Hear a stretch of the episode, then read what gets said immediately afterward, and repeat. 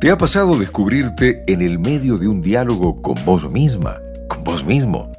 Sí, sí, en un verdadero acto de autoconversación, darte cuenta que estás hablando solo o sola. ¿Qué significa? ¿Es saludable o no? Vamos por respuestas con la neuropsicóloga Cecilia Ortiz. ¿Qué significa hablar solo o sola? ¿Antecede una patología o está bien, es sano? Cecilia Ortiz, mira todo lo que tenemos para preguntarte. Buen día. Hola, Buen día, ¿cómo chicos, va? ¿cómo les va? Antes de hablar, díganme si hablan solos, después yo digo. Yo hablo sola. Eh, Ah, se caro.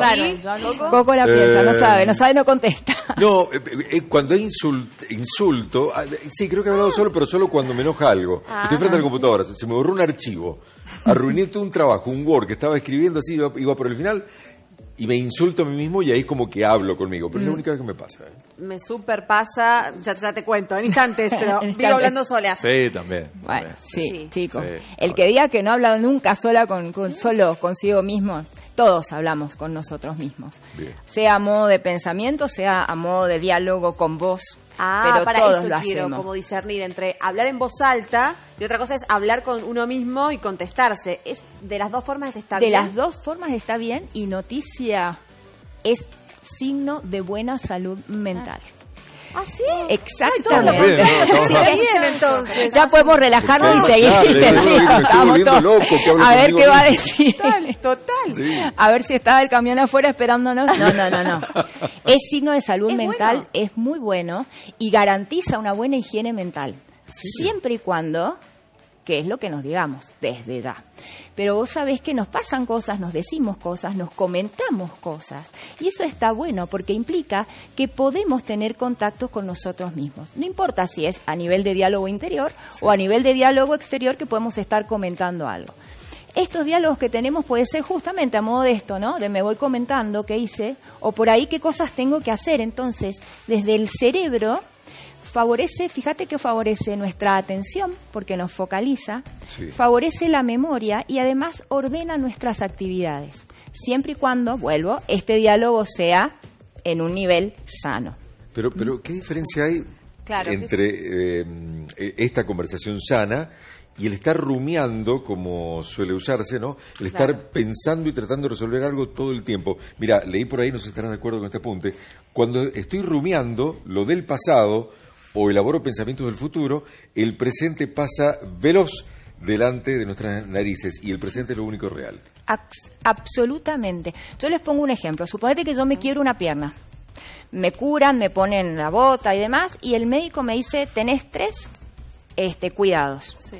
Eh, medicamentos, analgésicos, reposo y kinesiología. Es lo único que vos tenés que hacer. Nada te va a calmar el dolor, porque está claro que el, el dolor viene, que el, el cuerpo te está dando una señal que algo pasó. Pero por lo menos te lo van a calmar. Si yo empiezo, uy, ¿cómo se me ocurrió salir y caminar por ahí? No pude pensar que me podía quebrar y me estoy aferrando a un pasado, rumiando, que no me cambia la situación. ¿Me calma el dolor? Tampoco, porque no es ninguna de las tres cosas que tengo que hacer. Y por el contrario, si yo me pongo a pensar, uy, mira, me quebré, ahora no voy a poder salir, y la semana que viene tengo una salida y no voy a poder ir, y seguro que cada vez que cambie, eh, que cambie el clima me va a doler la pierna, me aferro a un futuro que tampoco sé si va a ocurrir, y tampoco me calma el dolor. ¿Qué me calma a mí el dolor? Las tres cosas que tengo que hacer En en el el aquí ahora. O sea, es malo lo que nos de- solemos decirnos, en ese aspecto es malo, lo que nos decimos nosotros mismos. La rumia mental, exacto, esto que dice Coco, o estos, ah, porque hay como diferentes tipos de autodiálogos, y A así es- acá está bueno que Yo creo que Claro, me quede claro ver. cuándo es sano. Sí. Claro, es sano cuando yo sano? me programo.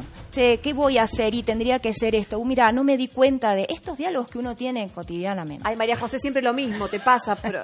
Ahí ya vamos, ahí vamos. Ahí ya está mal. Ah, ahí nos ya dio el pie. Claro, cuando estos diálogos son o autocrítica, Mm. ¿por qué miércoles no dije tal cosa? O tendría que haber dicho tal cosa, ¿te das cuenta? No. Es decir, cuando es un autojuicio o una autocrítica en torno a mi rendimiento, y esto no es, digamos, una vez, sino Claro. es a nivel Crónico. rumia, es decir, constantemente, Sí. y esto lo que provoca es ponerme más ansioso. Entonces, la próxima vez que yo tenga que hablar, me pongo mal o me pone depresivo. Esto no es un autodiálogo que me ayude. Es un boicot casi. Exacto, es un boicot. ¿Por qué? Porque me puede llevar a la, a la no acción. El otro es la evaluación externa. Ah, me está mirando así, entonces seguramente está pensando que yo no sé esto, ¿no? O no, no voy a decir tal cosa porque va a pensar que yo soy una tonta. O me puse, ¿no? Esto que y en definitiva, yo siempre digo, ¿vos estás en la cabeza del otro? No. Digamos, vos podés gobernar lo que el otro piense, no. Entonces, este tipo de diálogos que tienen que ver en función de cómo voy a caer o cómo va a ser mi rendimiento a modo de juicio crítico, esto sí que no es constructivo, es auto boicot y sí nos puede llevar a fallas y a no ejercer acciones, ¿no? ¿Y cómo lo cambio a eso? Buenísimo. Primer punto es justificarlo, como decíamos la otra vez, ¿no? Enjuiciarlo. ¿Es realmente así? Este autodiálogo, que lo primero que yo digo es, ¿qué emoción me está generando este autodiálogo? Me está generando miedo. Bueno, entonces es porque algo en el orden del cuidado te está diciendo. Acuérdense que el cerebro tiene la capacidad de crear situaciones, aunque la situación no esté.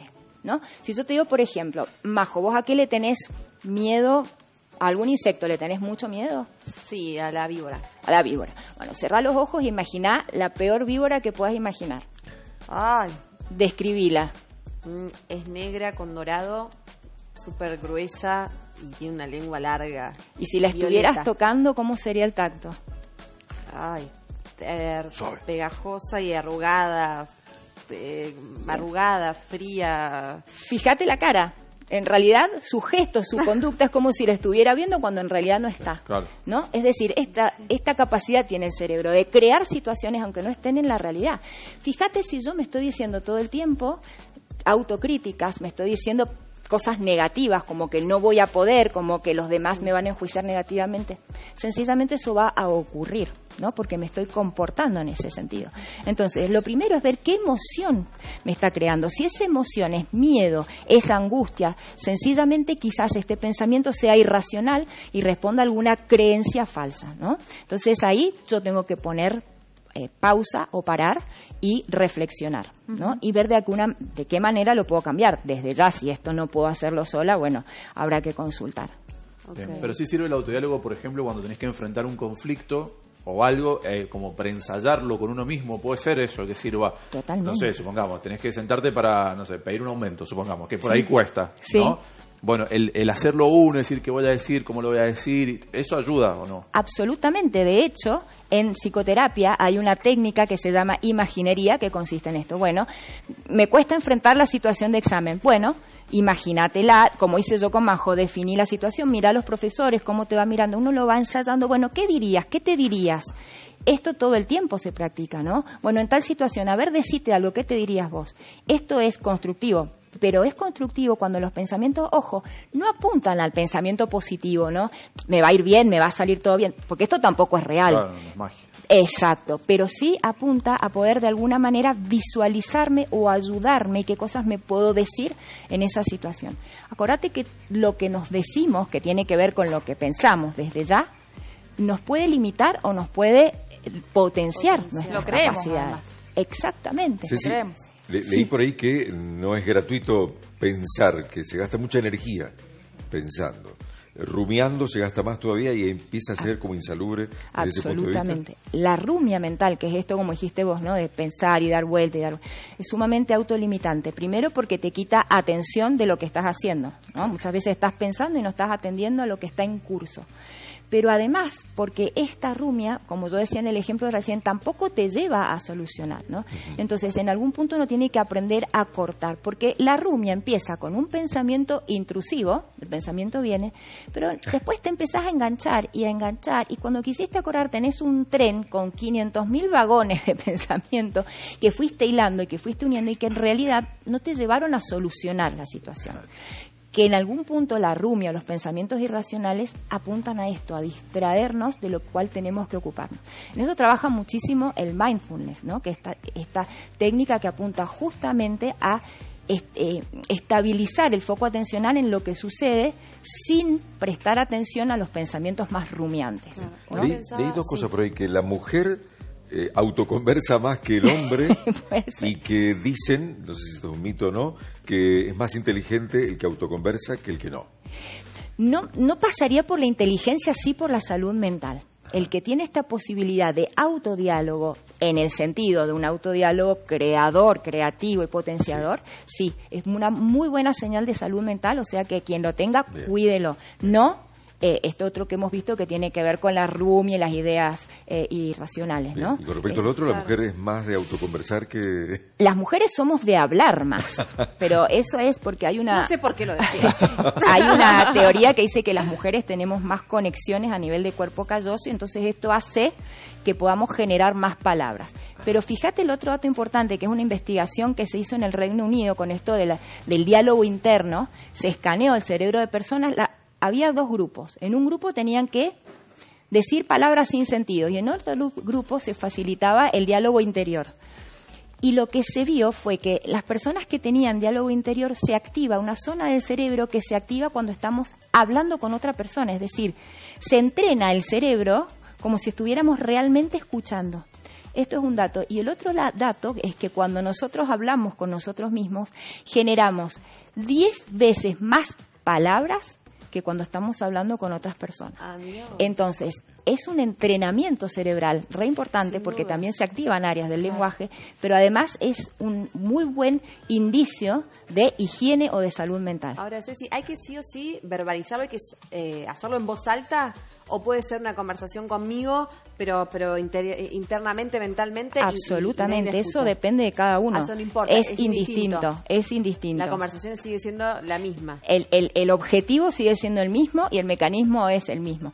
El tema es que luego no te interese demasiado que te miren, como dicen por ahí, de manera rara porque estás hablando yo solo. pienso, deben decir... Pero el barbijo te ayuda. El barbijo me La del barbijo es muy buena, a mí no se me había ocurrido. Porque yo voy desde la lista del súper hasta cualquier otra cosa que me puedo estar diciendo. Pero me quedó claro esto de eh, cuándo es una conversación sana Exacto. y cuándo no, cuándo es bueno y cuándo, y cuándo no. Y discriminemos otra cosa importante. A ver. Es si al diálogo es conmigo mismo. Si alguna persona o ser querido está hablando, pero está hablando con voces que escucha en su cabeza, ojo, porque esto da señal de patología, ¿no? O sea, por ejemplo, siempre cuando y, Y por si ejemplo que voces. claro, que una persona escuche que, no sé, voces, estás hablando con tu abuela Ah. No, imaginariamente. no, no, me refiero a, a que cuando dije, por ejemplo, que, que, que, que- que delataría esto, cuál es... Esquizofrenia. Esquizofrenia, Esquizofrenia, claro, claro. sí, sí, sí. Ah, ah, Esquizofrenia. ok. Las alucinaciones, es decir, tanto visuales como auditivas, el ver cosas que no están o el escuchar cosas que no están y Claro. responderle es signo de patología mental, ¿no? En este caso de esquizofrenia o de algún otro Claro, tipo Cuando de patología hay un social. tercero, la conversación tiene que- tiene que ser con vos, es con vos.